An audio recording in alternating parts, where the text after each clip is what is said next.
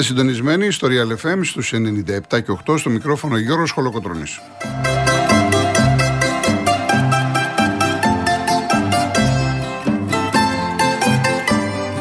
Τηλέφωνο επικοινωνίας 211-200-8200. Επαναλαμβάνω, 211-200-8200. Ο κύριος Τέλειο Κορδούτης είναι στο τηλεφωνικό κέντρο. Ο κύριος Αντώνης Μορτάκης στη ρύθμιση του ήχου.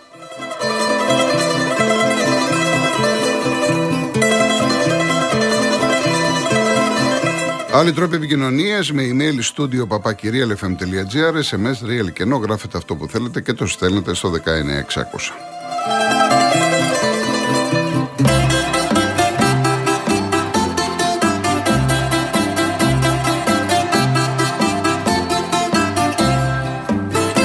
Κυρίες Δεσποινίδες και κύριοι, καλό σας μεσημέρι. Εύχομαι να είστε καλά. Έχει ξεκινήσει δειλά-δειλά από το βορρά η κακοκαιρία. Μέχρι αύριο το βράδυ θα δούμε τι μας περιμένει. Εντάξει, έχουμε περάσει και χειρότερα. Πολύ πλούσια η αθλητική επικαιρότητα. Είχαμε αυτή την εβδομάδα συνεχόμενα παιχνίδια, κύπελο, πρωτάθλημα, ντέρμπι, πολύ δυνατά μάτς. Περιμένω λοιπόν να καλέσετε στο 2.11.200.8.200 για να βγείτε στον αέρα, να τοποθετηθείτε Συνήθως βγάζω γραμμές μετά τις 3. Αν κάποιος κύριος κυρία θέλει να μιλήσει νωρίτερα, γιατί καταλαβαίνω εκπομπή είναι τρίωρη, είναι μεγάλη, κάποιοι δεν μπορείτε να ακούτε συνέχεια, θα το κάνουμε ακόμα και νωρίτερα. Έτσι, 2.11.200.8.200 τηλέφωνο επικοινωνίας.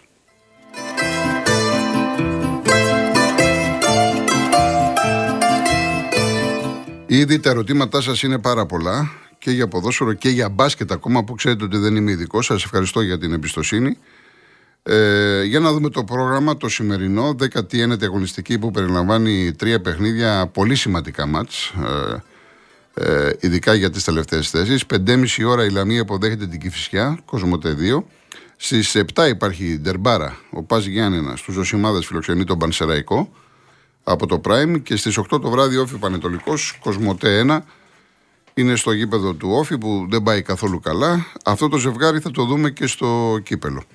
Αύριο τώρα στις 4 στο Πανδεσσαλικό Βόλος φιλοξενεί τον ΠΑΟΚ.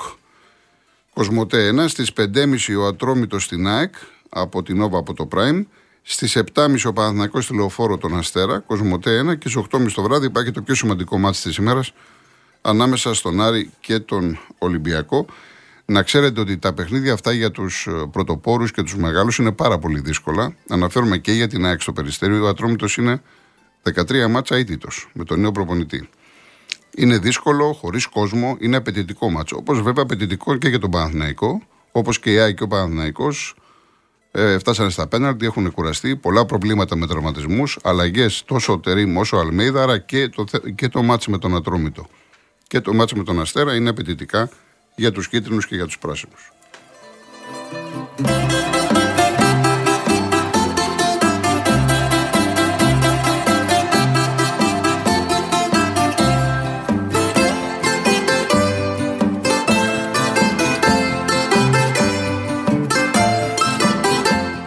Όπως επίσης ε, είναι πολύ κομβικό το μάτς του Άρη με τον Ολυμπιακό για το πρωτάθλημα. Γιατί αν ο Ολυμπιακός χάσει, πλησιάζει ο Άρης στην τέταρτη θέση, ε, θα βάλει κι άλλα στο κεφάλι του Ολυμπιακού, ο οποίος ήδη έχει βάλει κι άλλα στο κεφάλι του μετά τον αποκλεισμό του στο κύπελο. Ε, και το κάνω πενινταράκια για να το καταλάβετε. Αν ο Άρης ο Άρης τώρα παίζει στο κύπελο με την ε, Νίκη Βόλου. Εντάξει, θεωρητικά έχει τον πρώτο λόγο. Εφόσον περάσει την Νίκη Βόλου, πάει μετά με όφη πανετολικό. Εάν ο Άρης πάει στον τελικό, ή όφη, έτσι μιλάω μόνο για τον Άρη, ή ο όφη ο πανετολικός τέλος πάντων. Πάνε στο κύπελο, στον τελικό και το πάρουνε. Προπόθεση να το πάρουνε. Σημαίνει ότι η ομάδα που θα πάρει το κύπελο θα βγει στην Ευρώπη. Καλό εισιτήριο Europa League. Άρα οι τέσσερις από το πρωτάθλημα θα γίνουν τρεις. Ένα στο πρωτάθλημα, Champions League, ο δεύτερος δηλαδή ο κυπελούχος στο Europa και ο δεύτερος με τον τρίτο του πρωταθλήματος Conference Link. Δηλαδή τι σημαίνει, ότι ο τέταρτος τη βαθμολογία μένει εκτός Ευρώπης. Και αυτή τη στιγμή τέταρτος είναι Ολυμπιακός. Γι' αυτό λέω ότι ειδικά το αυριανό ματ για πάρα πολλούς λόγους έχει τεράστια σημασία και για τους κίτρινους και για τον Ολυμπιακό. Πιο πολύ για τον Ολυμπιακό, διότι αυτή τη στιγμή, μην γελιόμαστε, ο Άρης ο μεγάλος του στόχος είναι να πάρει το κύπελο. Έχει να το πάρει από το 1970. Και σου λέει ότι είναι μια μεγάλη ευκαιρία είτε παίξουμε στον τελικό με τον Παναναναϊκό, είτε παίξουμε με τον ε, Πάουκ.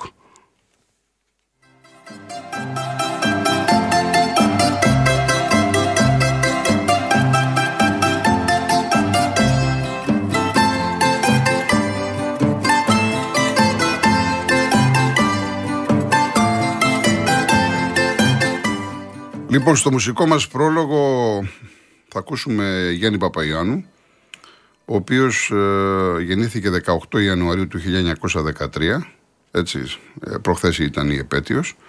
Έχω επιλέξει κάποια τραγούδια, ανάλογα βέβαια αν θα προλάβουμε.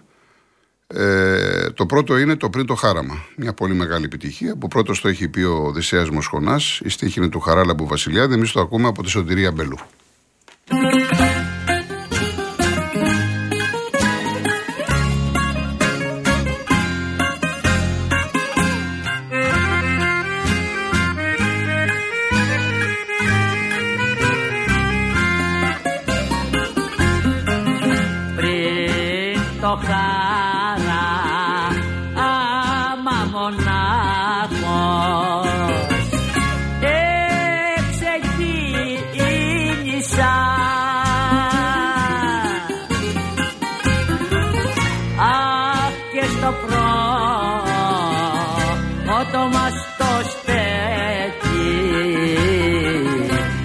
Βουλάγει γύρισα.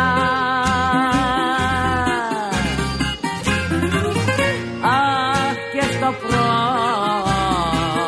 πρώτο μας το στέκει την αβουλάγει γύρισα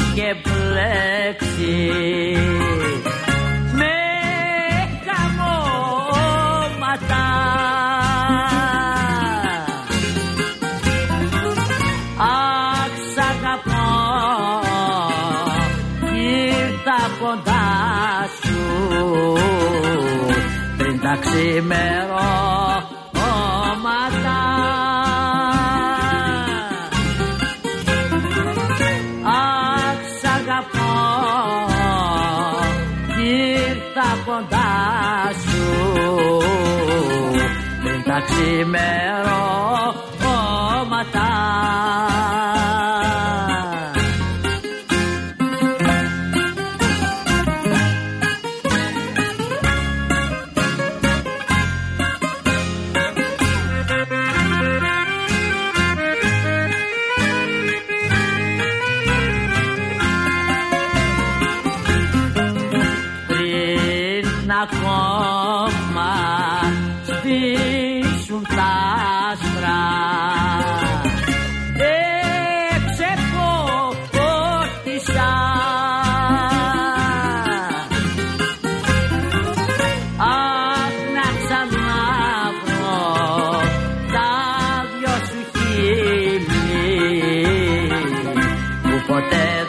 光。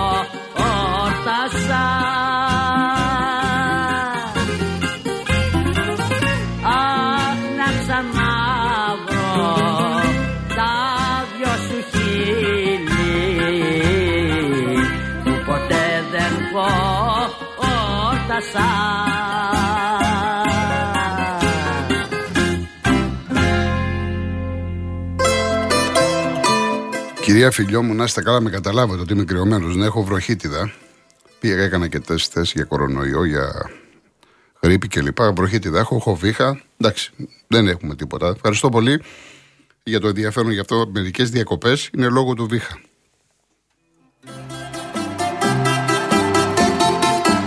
Αυτό που είχα σκοπό να κάνω ένα αφιέρωμα στο Γιάννη Παπαγιάννου, αλλά επειδή είναι πολύ παλιές εκτελέσεις, ε, δεν θα ακούγεται καλά, είναι κουραστικό.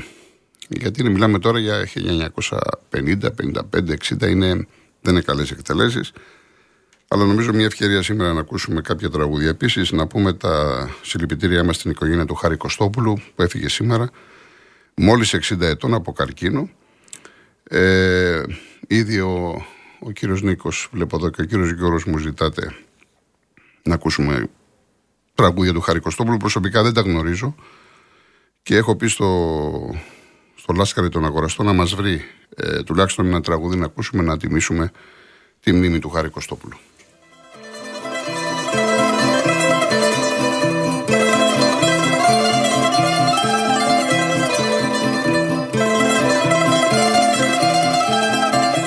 Κύριε Σάβα, εντάξει, μετά τις 2.30 θα, θα βγείτε ζωντανά στον αέρα, γιατί μετά θέλετε να φύγετε. Ωραία.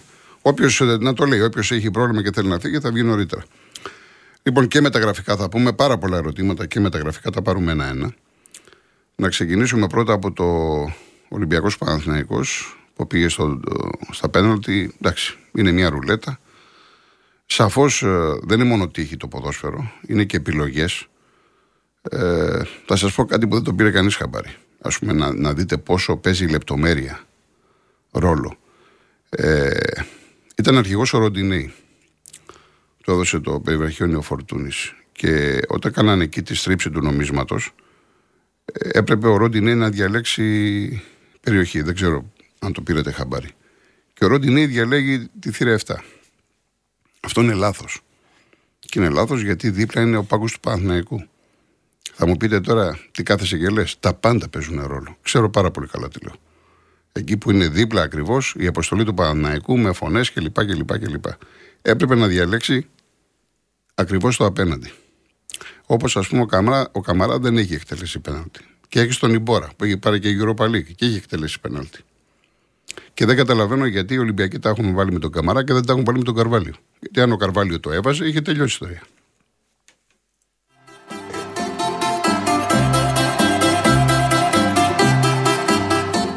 Είπαμε λόγω βήχα οι διακοπές, έτσι να ζητώ συγγνώμη. Λοιπόν, ε, στο αγωνιστικό κομμάτι τώρα καθαρά, αφήστε τα πέναλτι. Είδαμε έναν ε, Παναθηναϊκό ο οποίος ε, είχε καλύτερη κυκλοφορία, ήταν πιο οργανωμένος ως ομάδα. Ο Ολυμπιακός ο εκφραστής των προσπαθειών του ήταν ε, ο Φορτούνης. Όμως και οι δύο ομάδες έπαιξαν αρκετά ψηλά την άμυνα. Η μία φοβόταν την άλλη γιατί παίζονταν πάρα πολλά πράγματα. Ε, και συνεχίζει ο, ο Τερίμ να παίζει ψηλά, όχι τόσο όπως με την ΑΕΚ, αλλά συνεχίζει να παίζει ψηλά. Αυτό είναι ρίσκο, ειδικά στα ντέρμπι. Σαφώς οι, οι πιο κλασικές ευκαιρίες ήταν από πλευράς Παναθηναϊκού. Είχε τρει-τέσσερι. Και ο Πασχαλάκης έδειξε αντανακλαστικά. Από εκεί και πέρα όμως, ε, όσον αφορά το θέμα των προπονητών, σαφώς ο Τερίμ έχει κερδίσει πόντους. Στο δεύτερο ημίχρονο, με το που ξεκινάει μετά από ένα τεταρτάκι, ο Καρβαλιάλ θέλει να δώσει μια επιθετικότητα στην ομάδα του. Νομίζω λογικό είναι. Βάζει τον Ποντένσε, αλλά βγάζει τον Αλεξανδρόπουλο. Ο Ολυμπιακός έχασε σε τρεξίματα. Και μέσα σε τρία λεπτά του κάνει μια κίνηση. Ο Τερήμ που ο Πορτογάλος δεν το κατάλαβε, δεν πήρε χαμπάρι, γιατί δεν, δεν είχε αντίδραση από τον πάγκο. Να κάνει κάποια εσωτερική κίνηση. Του βάζει τον Πέρεθ και τον ε, Ζέκα στη θέση ε, Μπερνάρ και Βιλένα και ο Κότσιρας που έπαιζε εξάρι τον βάζει ακριβώς μπροστά, σαν ένα οκτάρο δεκάρι, περισσότερο δεκάρι. Εκεί λοιπόν έχει την κυκλοφορία την απόλυτη ο Παναθυναϊκό. Τώρα θα μου πείτε, στην πορεία και ειδικά στην παράταση, ο Ολυμπιακός είχε τον πρώτο λόγο. Σαφώς είχε τον πρώτο λόγο, διότι άρχισαν τα προβλήματα. Υπήρχαν κουρα... Ε, ε, κράμπες, κουράστηκαν πολύ, αλλαγές. Μετά στο δεύτερο ημίχρονο της παράτασης είχε και τον Τούρκο τον Ακαϊντίν, στόπερ, ο οποίος έπαιξε ως σεντερφόρ. Και κατά τη γνώμη μου, τον έβαλε σκόπιμα σεντερφόρ, γιατί επειδή είναι στόπερ και ξέρει τη θέση, προσπάθησε να κρατήσει του στόπερ του Ολυμπιακού πίσω για να μην βγουν μπροστά και πήρε τρει-τέσσερι κεφαλιές. Δηλαδή ο άνθρωπος προσπάθησε για το καλύτερο και βοήθησε την ε, ομάδα του. Γενικά ο Τερίμ βλέπουμε ότι σε ελάχιστο χρονικό διάστημα βάζει τη σφραγίδα του στο Παναθηναϊκό. Είδαμε την κίνηση με τον Κότσιρα και βλέπω και ερωτήματα εδώ.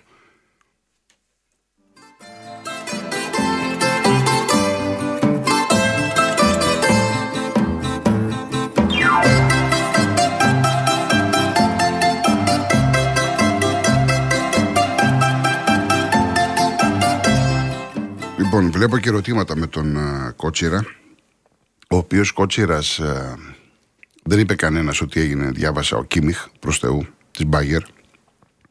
Αλλά το παιδί ανταποκρίνεται. Και εγώ θα κρατήσω μικρό καλάθι. Θέλω να τον δω, να τον δω και σε άλλα παιχνίδια. ε, αυτό που του είπε να κάνει ο προπονητής του το κάνει.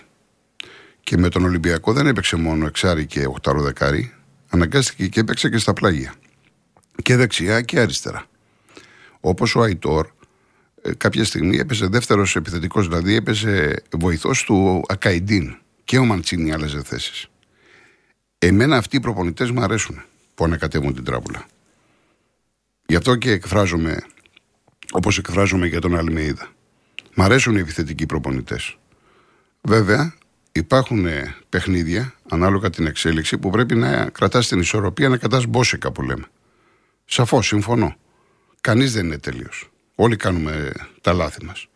Αλλά από εκεί και πέρα, αν βάλουμε τον Καρβαλιάλ, πόσο καιρό είναι στον Ολυμπιακό, με τα δεδομένα προβλήματα, και τον Τερίν, επίσης πόσο χρόνο στον Παναθηναϊκό, βλέπουμε ότι ο ένας είναι πολύ παρεμβατικός, βλέπουμε ένα Παναθηναϊκό πιο παθιασμένο, τα δίνει όλα. Δεν κερδίζει, δεν έχει κερδίσει τερμπή, αλλά παίρνει αποτελέσματα. Ενώ απ' την άλλη βλέπουμε έναν Ολυμπιακό ο οποίος έχει και πρόβλημα και στο σκοράρισμα και στη δημιουργία. Και επίσης ένα άλλο λάθος του Καρβαλιάλ ήταν με τον Ναβάρο. Βλέπεις ότι το παιδί, εντάξει, έτρεχε σαν την άδικη κατάρα. Α με συγχωρέσετε για την έκφραση. Σε πέντε αγώνες έχει κάνει μια τελική. Ένα πέναλτι και αυτό δεν ήταν καλά εκτελεσμένο. Γιατί τον έχεις μέσα, αφού δεν σου παρέχει τίποτα. Βάλε τον, τον Ζέλσον Μαρτίνς, ο οποίος είναι ένα κατοσούρα. Το παιδί αυτό θέλει χρόνο, γιατί και στη Μονακό δεν έπαιζε. Γενικά η καριέρα του έχει μια φθήνουσα πορεία, αλλά δεν ξέχασε την μπάλα. Το θυμόμαστε από τη Sporting Λισαβόνας. Έχει τεχνική, φαίνεται. Χίλιες φορές να τον έχω το Μαρτίνς, ο οποίος μπορεί να σου κάνει μια τρίμπλα, μπορεί να σου πάρει ένα φάουλ, μπορεί να σου παίξει σε μικρούς χώρους, συνεργασίε, ακόμα και με τον Ποντένσε, παρά να, να έχεις τον Ναβάρο και να επιμένεις και τον έκανε αλλαγή στο 106.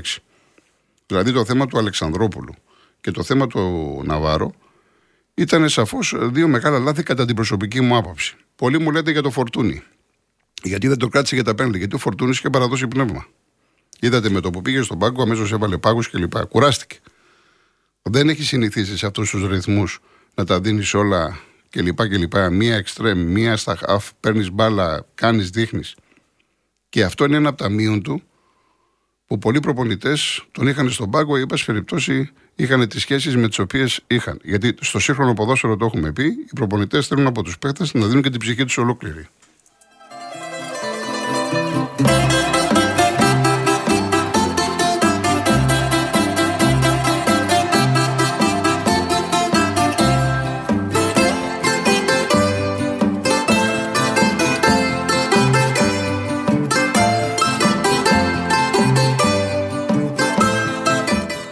Λοιπόν, εν πάση περιπτώσει, ο Παναθηναϊκός ε, προχώρησε.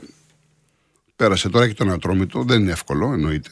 Και μετά τον Ατρόμητο πας με τον Μπάουκ. Ο Ολυμπιακός είπα και στην αρχή ότι όλο το βάρος τώρα θα το ρίξει στο πρωτάθλημα. Φυσικά και την Ευρώπη. Κάνει και τις μεταγραφές του. Εγώ προσωπικά, ε, ξέρετε, διαφωνώ διαχρονικά με το να παίρνουν συνέχεια τόσους πολλούς παίκτες.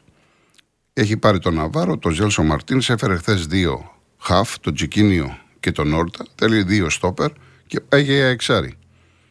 Πάλι τώρα Γενάρη να πάρεις 6-7 παίχτε. Πότε θα, θα μπουν στην ομάδα, πότε θα τους μάθει ο προπονητής, πότε θα φτιάξει. Δεν ξέρω αυτά. Δεν ξέρω. Κινήσεις οι οποίες δεν δείχνουν ποδοσφαιρική υγεία. Για μένα αυτό δεν, δεν είναι ποδοσφαιρική υγεία. Να παίρνεις τόσους πολλούς παίχτε συνέχεια. Πριν λίγους μήνες είχε πάρει τόσους. Πάλι ξανά έτσι δεν μπορεί ο προπονητής να φτιάξει ομάδα. Και μετά καθόμαστε και κατηγορούμε τον προπονητή και τον αλλάζουμε. Και πολλοί ρωτάτε, άμα χάσει από τον Άρη, θα φύγει ο Καρβαλιάλ. Πού να ξέρω. Δηλαδή, το φοβερό είναι ότι παίρνεις παίκτες που σου λέει ο Καρβαλιάλ και αν δεν κερδίσει αύριο, και μάλλον αν χάσει αύριο, θα του πεις αντεγιά. Εδώ η επιστήμη σηκώνει τα χέρια ψηλά.